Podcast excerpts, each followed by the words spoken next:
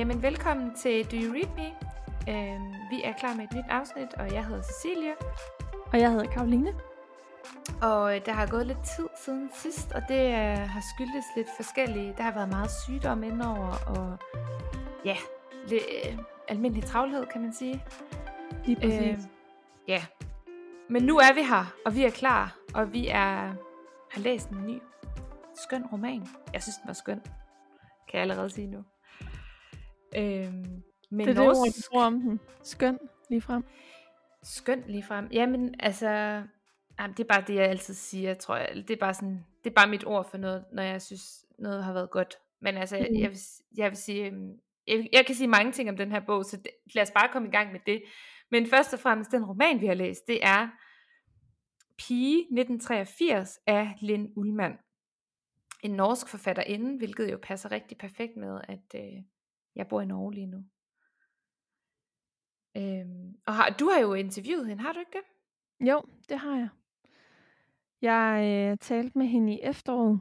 Romanen her udkom på dansk i øh, august 2022, og jeg talte så med hende øh, i efteråret. Og øhm, jeg synes, øh, at min oplevelse af den her bog var meget præget af også at tale med hende.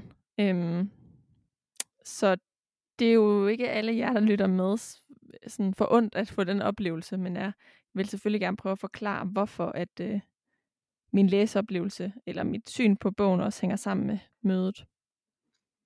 Ja, det er jo klart, at du har måske fået lidt flere altså, nuancer til bogen, og så er det jo også det her med, at den roman, vi har læst i dag, er jo, ligger sig jo ind i den genre af autofiktion, som vi også tidligere har læst, og som jo er meget populær, har været det i, i måske faktisk i hvad, 10-15 år, det er en lang årrække efterhånden. Mm.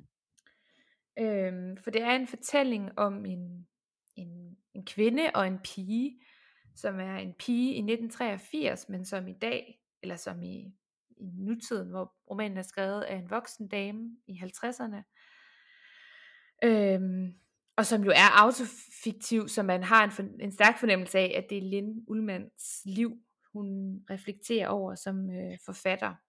Ja, altså det eneste, der så er ved det her, øh, den her roman, er, at jeg mener, hovedpersonen hedder ikke Lynn. Nej, Jeg kan simpelthen ikke huske, hvad hun hedder. Det står et eller andet sted en gang, der skulle der stå, hvad hovedpersonen hedder, og det er altså ikke Lynn. det er rigtigt. Øhm, og normalt siger man, at et værk er autofiktivt, hvis hovedpersonen hedder det samme som forfatteren. Men Linn Ullmann har været ude og fortælle om, hvordan øhm, fortællingen også er præget af hendes eget liv. Og det har hun ikke lagt fingrene imellem, men hun insisterer stadig på, at det er fiktion, det her. Øhm, og at øh, hvad der okay. Helt konkret skete i hendes liv, øh, er ligegyldigt, øhm, men at der er visse ligheder mellem fortællingen og, øh, og hende, og at hun har været i Paris, og hun er blevet fotograferet af en ældre fotograf, øhm, og har haft et seksuelt forhold øh, til fotografen. Okay. Så den er, hvad kan man sige så? Den er ikke auto, 100% autofiktion, men den er inspireret voldsomt af hendes eget liv. Mm. Ja. Og øh, jeg kan ikke huske, hvad hun hedder. Øhm, det er rigtigt, det Nej. står et eller andet sted. Det, men jeg, jeg er ikke helt forkert på den, vel? Altså, det er, der står... Du er ikke forkert på den. Jeg har også læst det en artikel. Nu kan jeg bare Ja. ikke huske det. Nej, Så det står et eller andet det sted. Og Ja. det står kun én gang, så det er heller ikke noget, der har stor betydning. Nej. Og bogen hedder jo også Pige, altså Jente. Så det er ligesom øh, fortællingen om en pige, som kunne være Lind, men det kunne også være en anden pige. Mm. Og øh, jeg synes, øh, ej, jeg jeg vil egentlig gerne lige, eller skal jeg sige først og fremmest, øh, hvad, altså vi skal lige ta- tale om øh, forventningerne til bogen. Fordi Ja. øh, mi- mine forventninger var, var høje, Mm. som de jo altid er efterhånden, føler jeg. Øhm, måske er det også klart, altså nu, jeg føler ikke, vi gentager måske lidt os selv hvert afsnit med, at vores forventninger er høje, men det er også, altså, jeg vælger, vi vælger jo heller ikke en roman, hvor jeg tænker, ej, den, den glæder mig ikke til at læse, eller altså, vi vælger jo som regel en roman, vi synes kunne være spændende at læse. Mm. Øhm, men min, mine forventninger var ret høje, fordi jeg havde jo læst øh, ret gode anmeldelser af den her bog. Øhm, og den udgave, jeg har, der står der for eksempel også årets stærkeste læseoplevelse udenpå, og øh, den er fyldt med stjerner, øh, både fra norske øh, aviser og danske. Så, og jeg havde også læst Jyllandspostens anmeldelse, og var sådan, okay, det lyder som en virkelig god roman, det her, og meget spændende roman, fordi den sådan tappede ind i hele den her øh, MeToo-bølge, men også på en lidt anden måde måske, fordi at øh, det jeg ligesom kunne læse mig til i anmeldelserne var, at det var sådan en meget fin historie, man sådan kunne, man kunne få meget, øh, eller det var sådan en meget balanceret, afbalanceret roman på en eller anden måde, fordi at den ikke tapper ind i den her øh, offergørelse, og der er ikke noget med at være et offer, det er mere sådan en, en refleksion omkring det, der er sket i mit eget liv, og hvordan kan det være, at det skete for mig. Mm. Og det synes jeg var et ret spændende take på det, i forhold til det her med MeToo. Øh, så mine forventninger var, var virkelig høje, øh, og jeg synes også, at øh, bogen lever meget op til mine forventninger faktisk. Jeg er ret sådan positiv omkring den her roman. Mm. Mm. Hvad, hvad var ja. dine forventninger? Mm, jeg havde også høje forventninger. Øhm, jeg læste den faktisk, inden jeg vidste, at jeg skulle lave et interview. Nu har jeg lige genlæst den øh, forud for den her samtale med dig, Cecilie. Øhm, men jeg læste den i min sommerferie, og jeg øh, besluttede mig den dag for at læse øh, en bog, som jeg ikke skulle bruge til noget arbejdsmæssigt, for jeg vidste ikke på det her tidspunkt, om jeg skulle tale med hende eller ej, men simpelthen bare, fordi jeg synes, den så god ud, og jeg havde hørt omtale om den på forhånd, at den skulle være god, og så havde jeg bare lyst til at læse den. Altså sådan, det var virkelig fedt det der med, for en gang skyld i mit tilfælde, bare sådan at række in, intuitivt ud efter en bog, fordi jeg havde lyst til at kaste mig over den. Ja, lystbetonet øhm, læsning. Ja, og så, jeg synes også det her, hele det her, og det, det synes jeg stadig efter at have læst den, hele det her fokus på, øhm, hvem er skyld i hvad, når det kommer til MeToo, øhm, var interessant. Altså, fordi jeg synes, det er en fortælling, der viser, at det er jo nuanceret, og det har jeg sådan set hele tiden tænkt i forhold til MeToo-fortællinger, at, at der også, øh, det er ikke bare sådan, at vi kan sige, øh, det var en magtfuld mand, der udnyttede en kvinde, øh, der var lavt stående, øhm, og så var der, og derfor er det et MeToo-overgreb, øh, øhm, eller derfor er det MeToo. Altså jeg tror, øhm, jeg vil virkelig anerkende de kvindelige oplevelser, der har været, og de kvinder, der har stået frem og har fortalt om de oplevelser, de har haft. Men jeg har også nogle gange tænkt, at jeg synes, de savnede nuancer, øh, fortællingerne. Øhm, og Måske også savnede jeg nogle gange et blik indad, eller et blik blandt andre kvinder. Øhm, ja, det, jeg har mm. savnet, at, øh, at tingene blev nuanceret, og jeg har også savnet, at vi kunne tale om tidsforskelle. Øhm, der er i hvert fald påfaldende mange, som er stået frem med nogle fortællinger, efter Sofie Linde i Danmark stod frem og fortalte om sin til Zulu Comedy Awards. Øhm, er det ikke det, showet hedder? Jo, jo, jo. Zulu ja. Comedy Gala, eller et eller andet. Ja. ja. Øhm, og, øh, og så har jeg nogle gange tænkt, det er også nemt på en eller anden måde, når man hører nogen fortælle noget, så tænk, det var også det, jeg oplevede. Eller sådan, altså, men tiden betyder også noget, og det er lige præcis det, som den her roman også sætter fokus på. Ja. Altså, at hvad betyder tiden, og hvad betyder vores øh, tid, hvad betyder tiden for vores erindringer? Mm. Øhm, og, øh, og nogle gange, så er det måske ikke så sort-hvidt, at der er nogen, der er skyldige i sidste ende. Det, der kan være sort også... er, hvem der har det endelige ansvar. Hvem der har ansvaret Præcis. i relationen. Det ja, kan ja, være og... meget sådan konkret, men, ja. men hvem der er skyld i den, den, den, den hændelse, som opstår, det kan bare være så nuanceret ud fra, hvem du også ser det ud fra. Øhm, mm.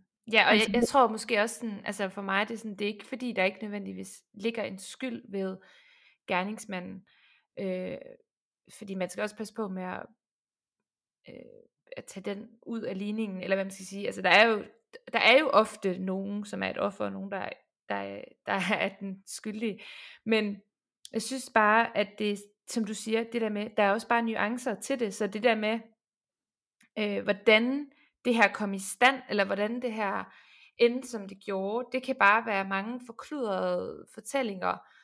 Øhm, og misforståelser. Og misforståelser, og, ja.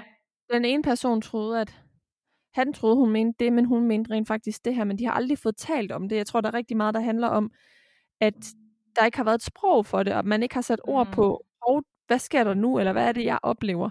Ja, øhm, og Helt det, klart. og, og jeg tror lige sådan i, i tiden efter Sofie Linde, var der bare rigtig mange, der stod frem og sidestillede nogle oplevelser med hendes, hvor at jeg godt kunne være tilbøjelig til at tænke, vi kan ikke bare tage alle oplevelser over en kamp.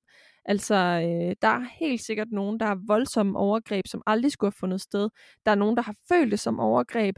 Og så er der nogen, hvor at, øh, du har signaleret noget helt andet, end du vidste, og det er ikke din skyld, men det skulle der have været en samtale om. Altså, Præcis. eller, og det er også det der med mangel, mangel på sprog, ikke? Altså at, faktisk synes jeg, altså det der sådan gennemsyrer meget øh, vores samfund og debatten omkring det her, både nu, men også før MeToo, altså det er jo det her manglen på sprog, altså, og det her, synes jeg faktisk ikke helt, vi har, eller det er vi ikke, altså det tager måske også bare lang tid, og det må man måske acceptere, men det er vi overhovedet ikke i mål med.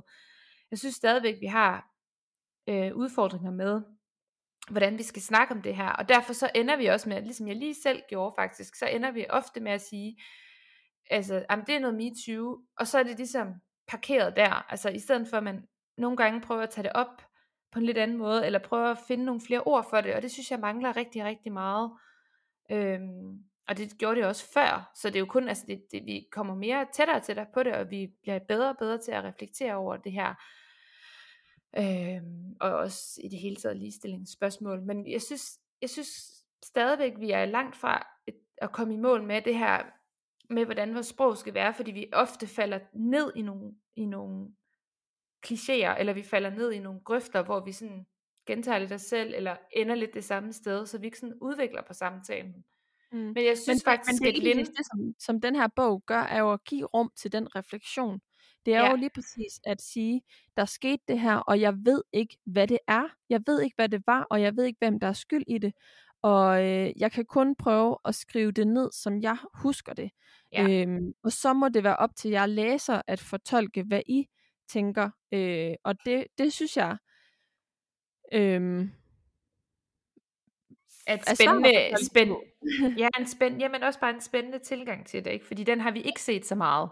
Nem, nemlig, det var nyt, altså, det var nyt, da den her bog udkom i august, at, at der var en, der gik frem og sagde, jeg ved ikke, om det er MeToo. Altså, det er Nej. jo sådan en, på den måde alternativ MeToo-fortælling, øh, fordi at hun lægger heller ikke skjul på den unge piges vildskab og lyst øh, til Nej. at opleve ting i verden, som hendes mor egentlig ikke synes, hun skal. Præcis.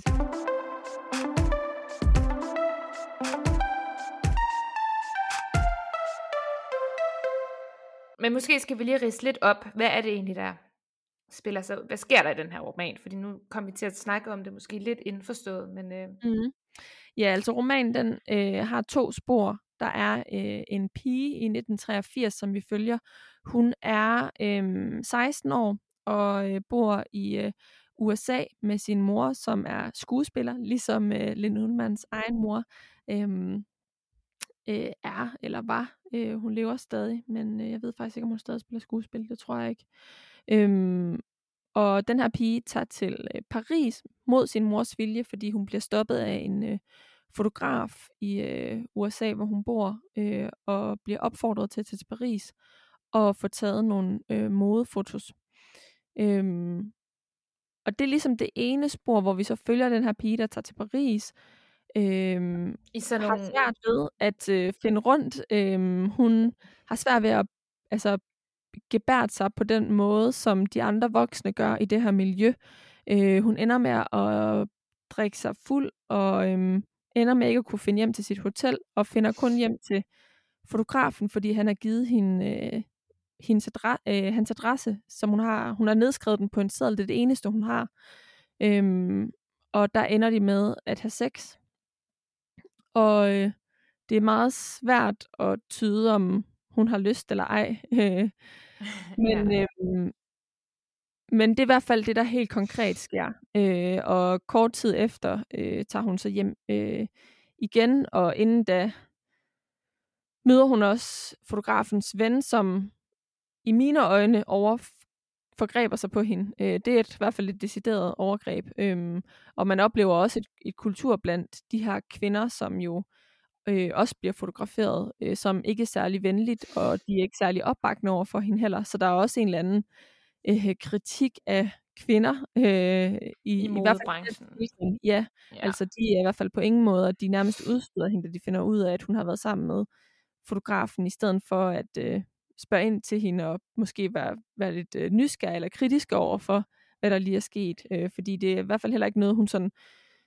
Altså, det vi sådan helt konkret oplever, er, at hun, hun, hun finder så dagen efter hjem til sit hotel og ringer til sin mor. Det havde hun egentlig lovet, at hun skulle om aftenen, og moren er selvfølgelig rigtig vred over det, øhm, og hun bliver egentlig bare rigtig ked af det og vil gerne hjem.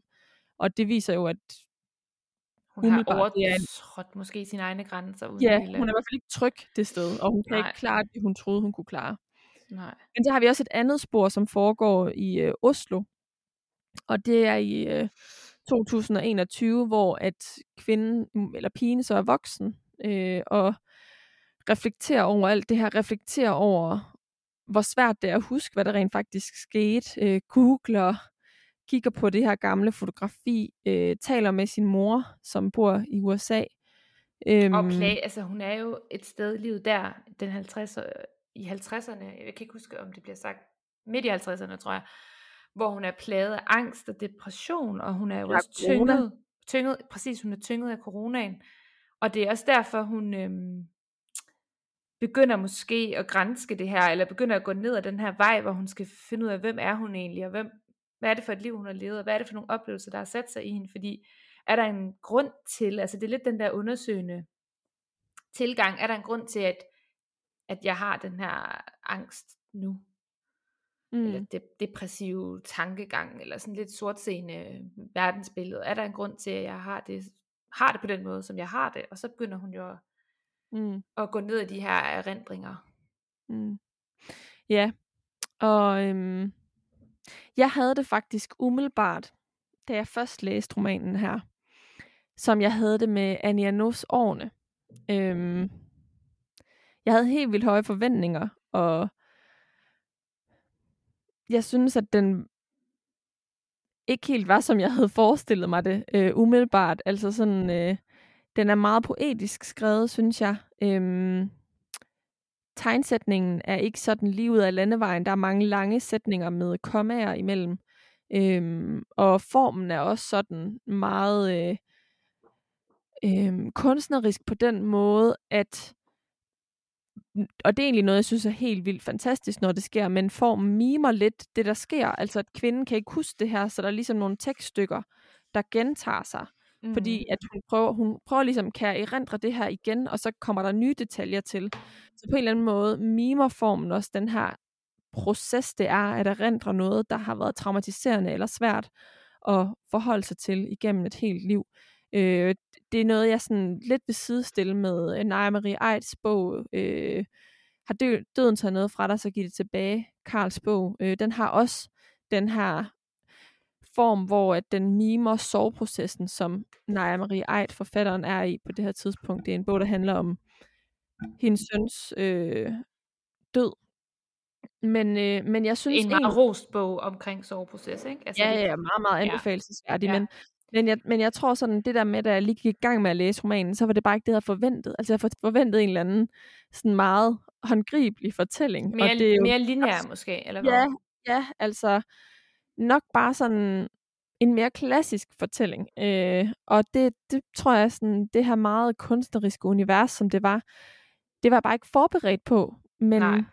så tænkte jeg lidt over det. Det var egentlig ikke sådan, jeg havde sådan en følelse af, ah, den kan jeg ikke lide. Det var mere sådan en, du ved, det var ikke det, jeg havde forventet. Altså, og hvordan skal jeg så lige forholde mig til det, jeg har fået, når jeg forventede at få noget andet? Men jeg, øhm. jeg tror, jeg synes, jeg er enig i, at den er meget kunstnerisk, og sådan lige når man går i gang med den, så har man det lidt ligesom, øh, da, man, da vi læste Anja Nos årene, det, er, det er faktisk en meget god sammenligning, hvor man er sådan en lille smule forvirret. Man skal lige sådan, okay, hvad, hvordan, hvad sker der her? Altså sådan, jeg skal lige forstå, hvad er hvad, hvad er op og ned. Og så er det, man læser måske 30 sider, og så begynder man at forstå det, og så er man sådan, nå okay, og det er meget, så begynder, så synes jeg faktisk for mig, så var det meget sådan, wow, det er spændende det her, altså det var som om, det var sådan en, så forstod jeg det hele, altså så gik, Mm. så gik det ligesom op for mig, og så blev det meget mere interessant, end hvis det havde været den her lidt mere lineære fortælling, så tror jeg, jeg havde Mm. synes ret hurtigt, at bogen øh, skrev sig endnu mere ind, altså det kan godt lyde lidt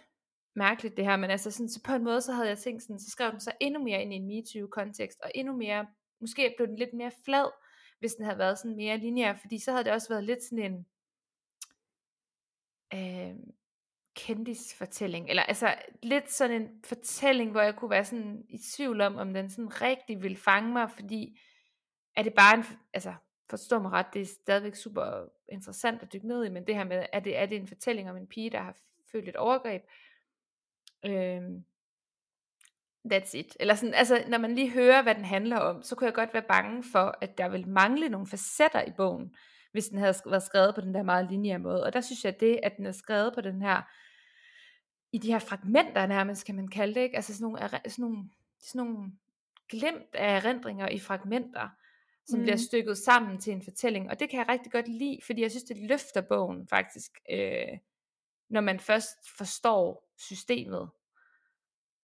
Ja, altså der tror jeg, at, at min læsning fungerer på den måde, at jeg tænkte først over det her bagefter. Og det var egentlig også derfor, at jeg var så glad for at møde Lene Ullmann og beskæftige mig med bogen efter noget tid. Fordi da jeg læste den, og da jeg var færdig med at læse den, der tror jeg, at jeg havde sådan en følelse af, at jeg ikke helt vidste, hvor jeg, hvordan jeg skulle forholde mig til den her bog. Altså den var hverken god eller dårlig. Altså sådan, jeg vidste ikke helt, hvor skal jeg placere den her henne i mit hoved.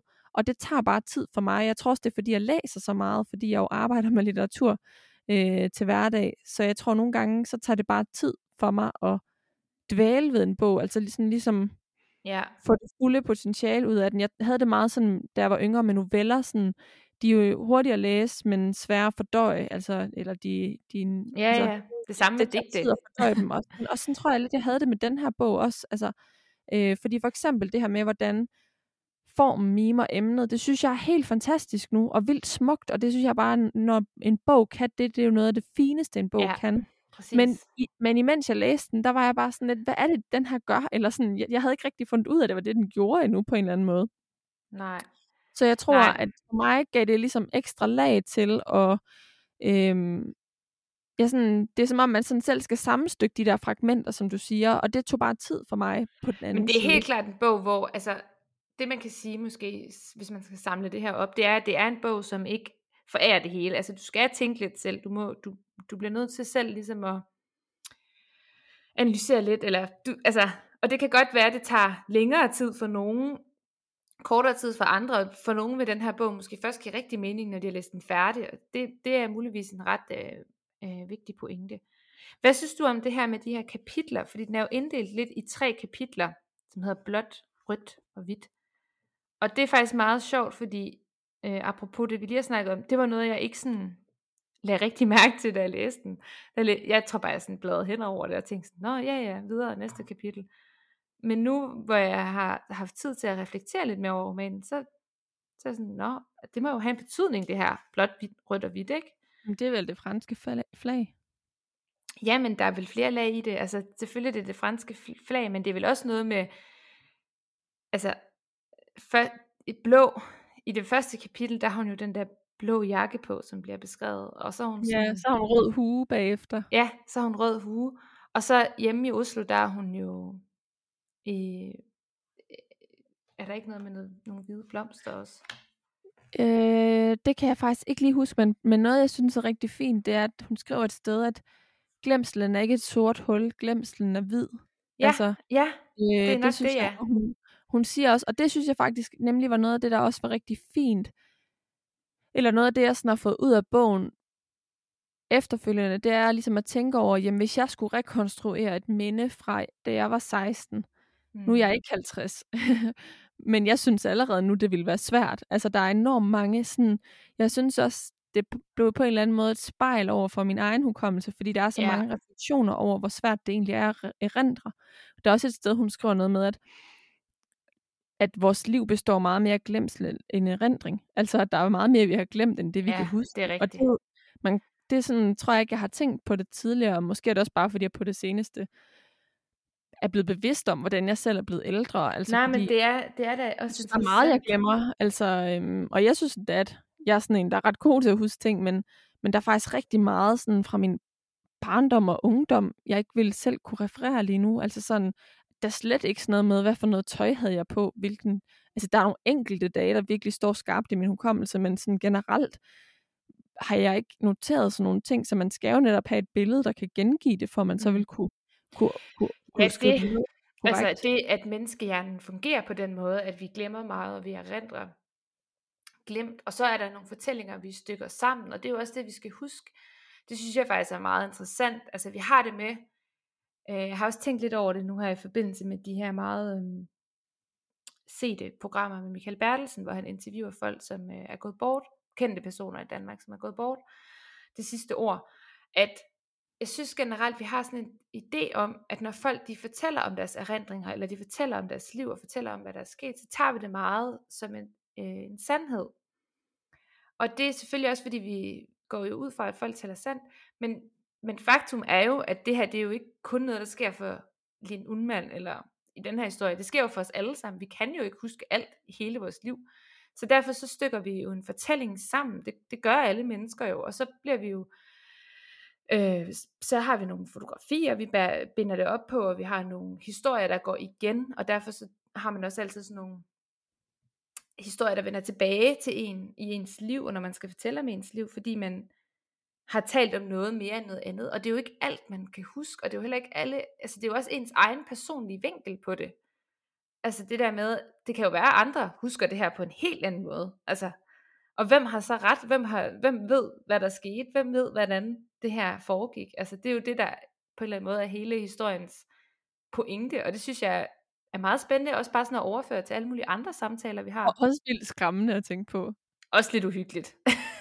Så, men det er jo også det der, men det, men det synes bare, at det, det, det viser den her bog på den måde, at den så meget mere end også bare en alternativ MeToo-fortælling, fordi det er jo også en fortælling om, hvordan hukommelse kan være tricky. Øhm, og det at gengive fortiden er enormt svært. Øh, og så synes jeg netop i, i, i, i lyset af MeToo, eller i en MeToo-kontekst, at det er interessant, fordi der er kommet så mange fortællinger fra fortiden frem. Og det er derfor, at det er, er interessant, og det bliver det her refleksive rum om, hvordan fortiden også øhm, kan være fuld af, jo så ikke sorte huller, men øh, hvide, ubeskrevne blad, tror jeg, at Lene ville øh, beskrive dem Ja, med de ord. Helt klart.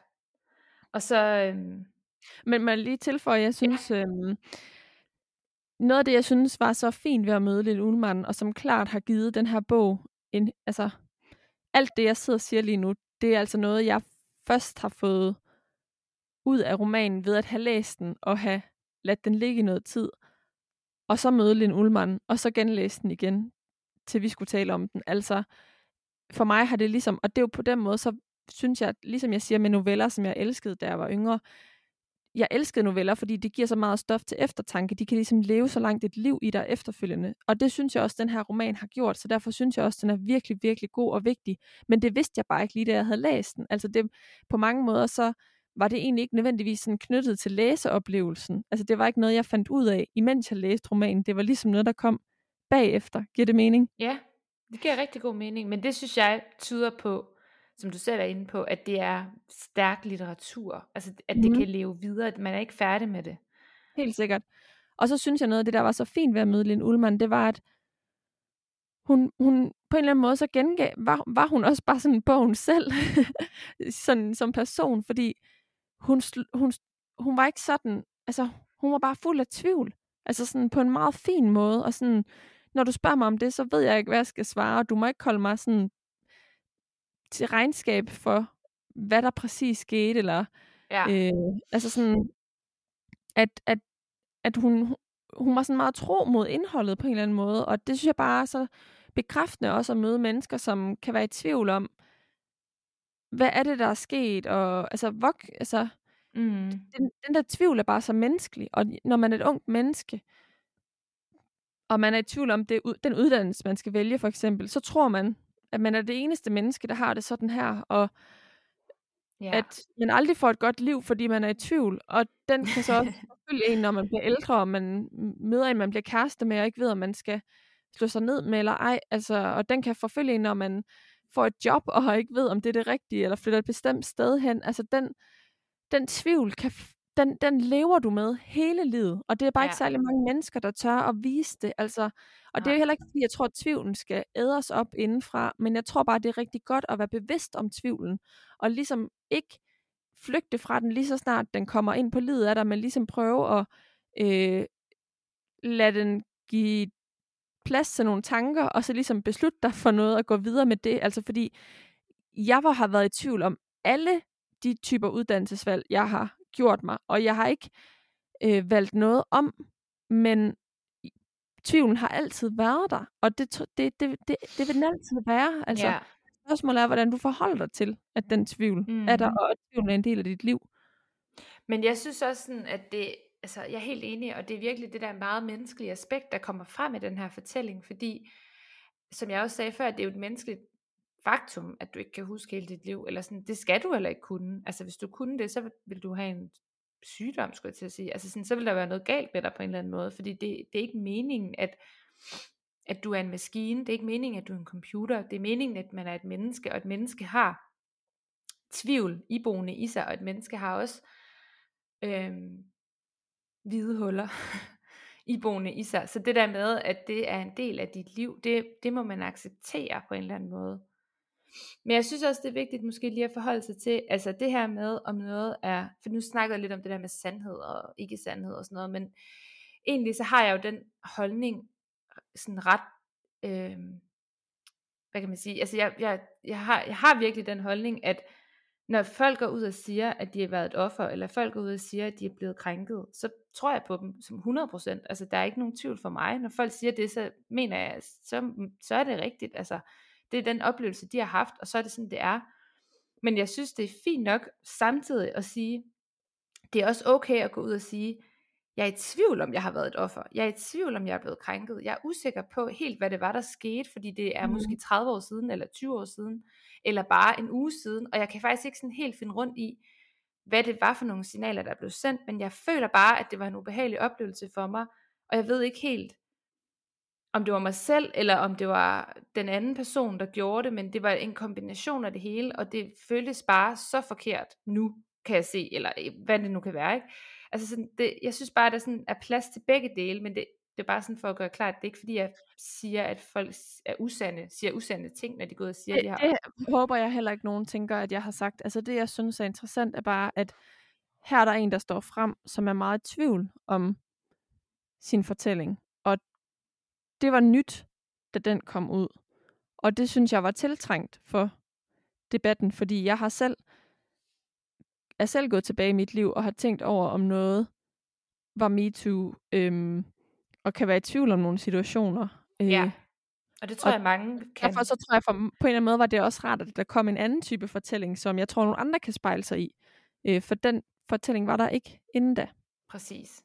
Ja, men det, det tror jeg, vi er helt enige om. Det var bare lige sådan, det blev gjort helt klokkeklart for alle. Mm, ja, men jeg tror så også, at det er det, jeg ligesom tager med mig fra, som kvinde af den, altså, fra den her fortælling, at, at, øhm, at alt er ikke sort-hvidt, og øh, det er vigtigt, at vi giver plads til tvivl og refleksion, øhm, og, altså, og måske også, altså sådan, jeg har næsten fået lyst til at, sådan at skrive, nogle, skrive mere ned om mit liv, altså sådan, jeg blev virkelig ja. mindet om, hvor meget jeg har glemt, altså ja. sådan, hvordan, ja, det er jo det. hvis du på en kalender bare stod ned på en tilfældig dag i mit liv, da jeg var teenager, er der ret stor sandsynlighed for, at jeg ikke ville kunne huske noget som helst fra den dag. Altså sådan, mm. øhm, så... Jamen, og det er jo også det, der er prisværdigt ved de der typer. Vi har jo også snakket om Rit Bjergård før, som øhm, har gjort den store, fordi hun er, var så øh, flittig som person, gjort det store arbejde faktisk at skrive alt ned fra sit liv, og virkelig lave det der systematiske øhm, øh, note, altså noter om sit liv, og sådan kalenderstyring, og virkelig sådan have materiale, som beskriver hendes liv. Derfor kunne hun også skrive hendes erindringsbøger så grundigt.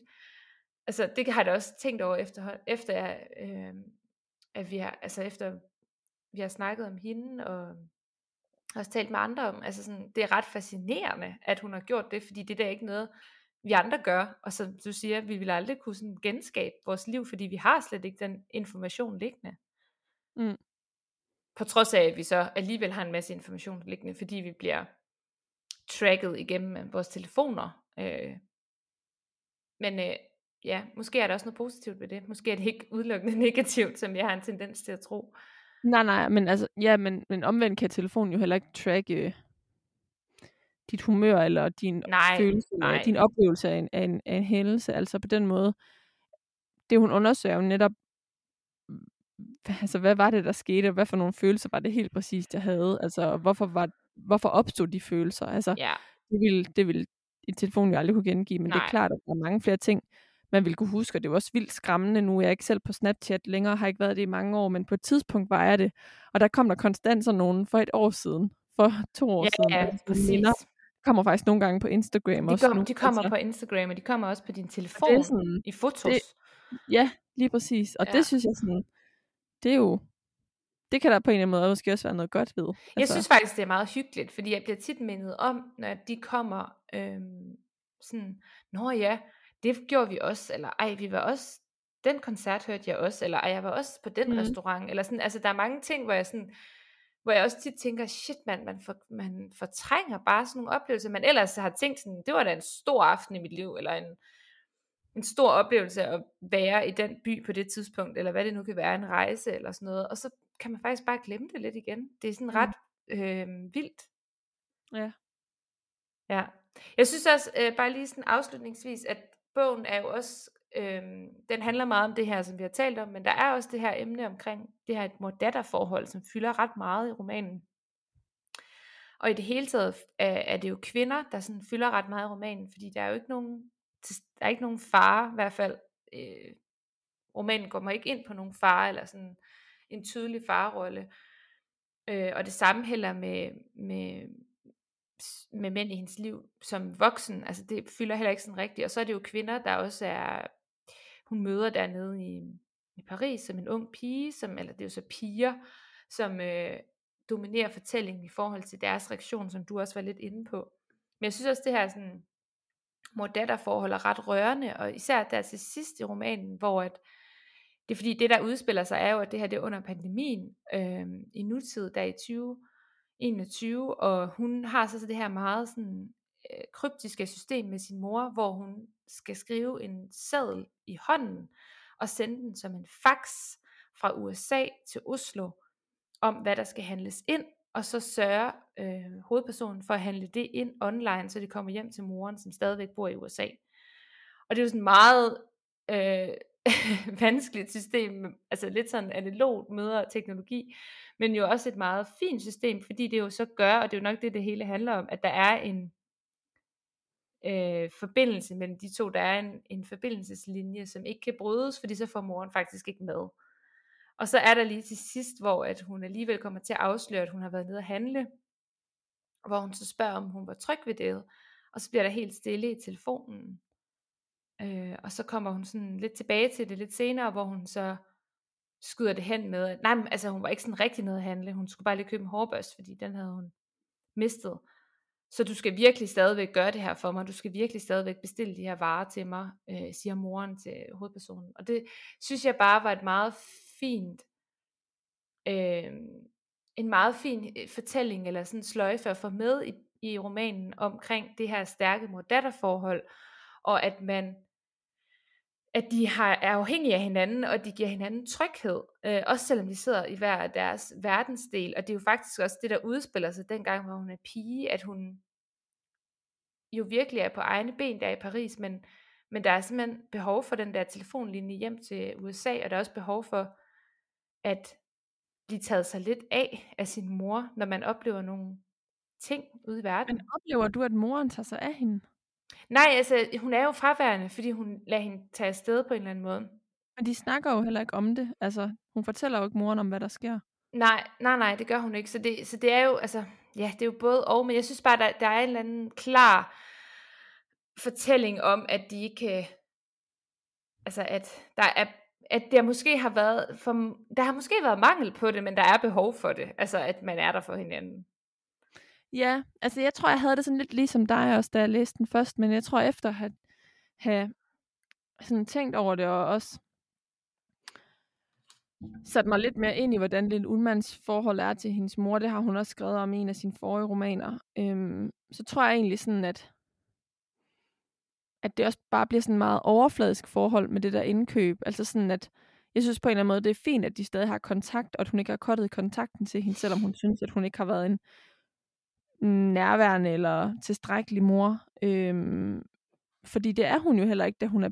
Altså hvis hun havde været en kærlig mor, havde, hun, havde datteren jo følt sig tryg ved at betro sig til hende og fortælle, hvad der var sket, og de kunne ligesom, altså hun havde fået det der refleksionsrum inden, og der er også et mm. tidspunkt her, hvor hun som voksen så fortæller sådan kort, at hun sidder og skriver om det her, og så berører moren det ikke mere, altså der, på en eller anden måde, ja, deres forhold også fuld af huller, og så bliver, altså så synes jeg, det er fint, de stadig har kontakt, og at, at hun ikke bare har kottet kontakten, fordi det kan man jo også gøre, men, men på en eller anden måde, så tror jeg også, at, at det bliver, det, de der indkøb, eller den der måde, de kommunikerer om det på, understreger jo også bare lidt, hvor overfladisk deres forhold ja.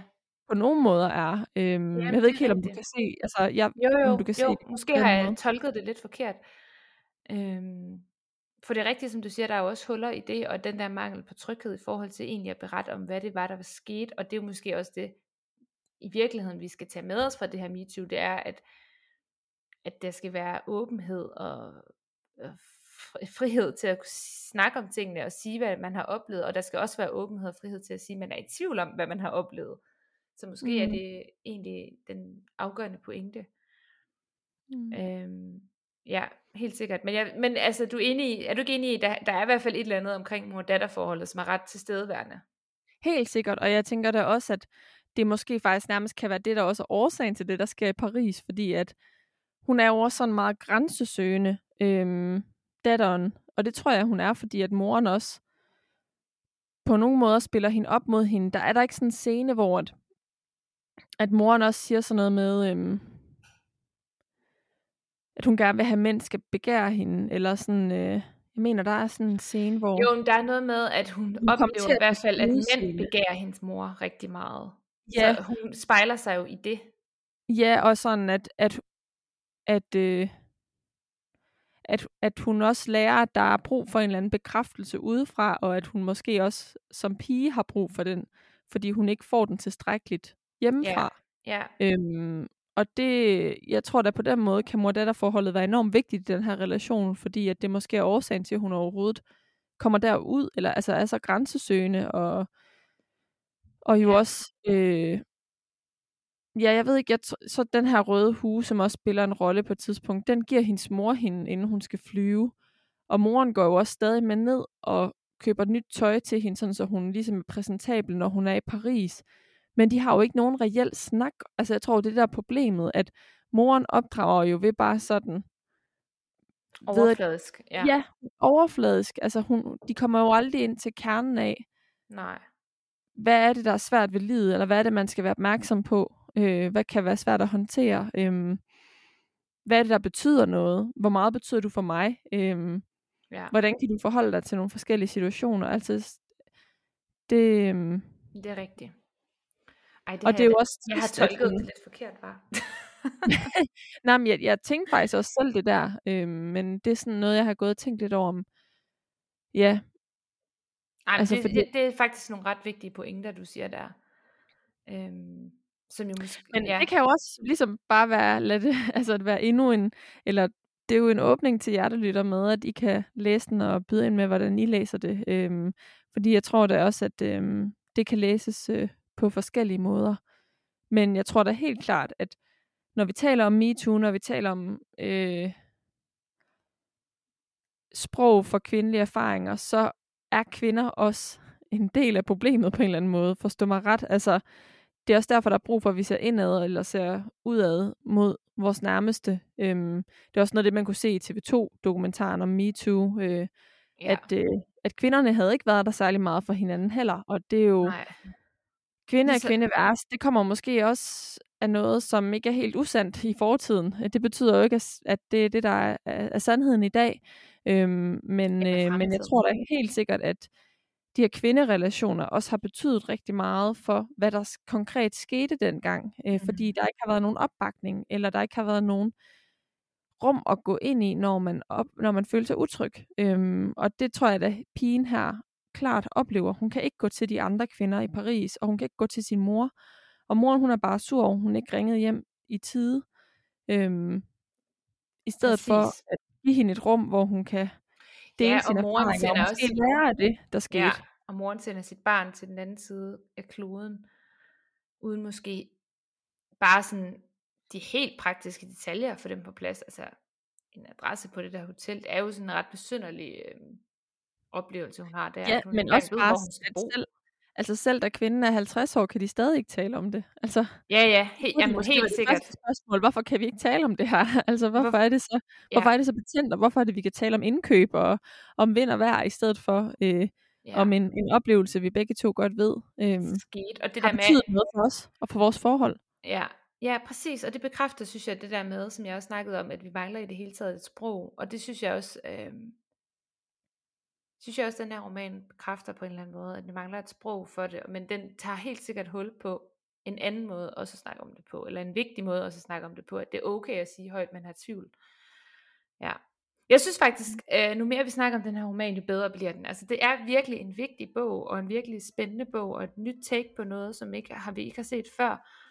Og jeg tror, mange kan spejle sig i den her roman, så jeg vil virkelig anbefale alle at læse den. Jeg synes heller ikke, øhm, nu fik vi det til at lyde, som om den var svær at læse. Altså, den er ikke som sådan svær at læse, men man skal bare lige sådan finde rytmen, og så skal man måske til gengæld også nyde, at den åbner op for en masse, man kan tænke over og snakke om med andre.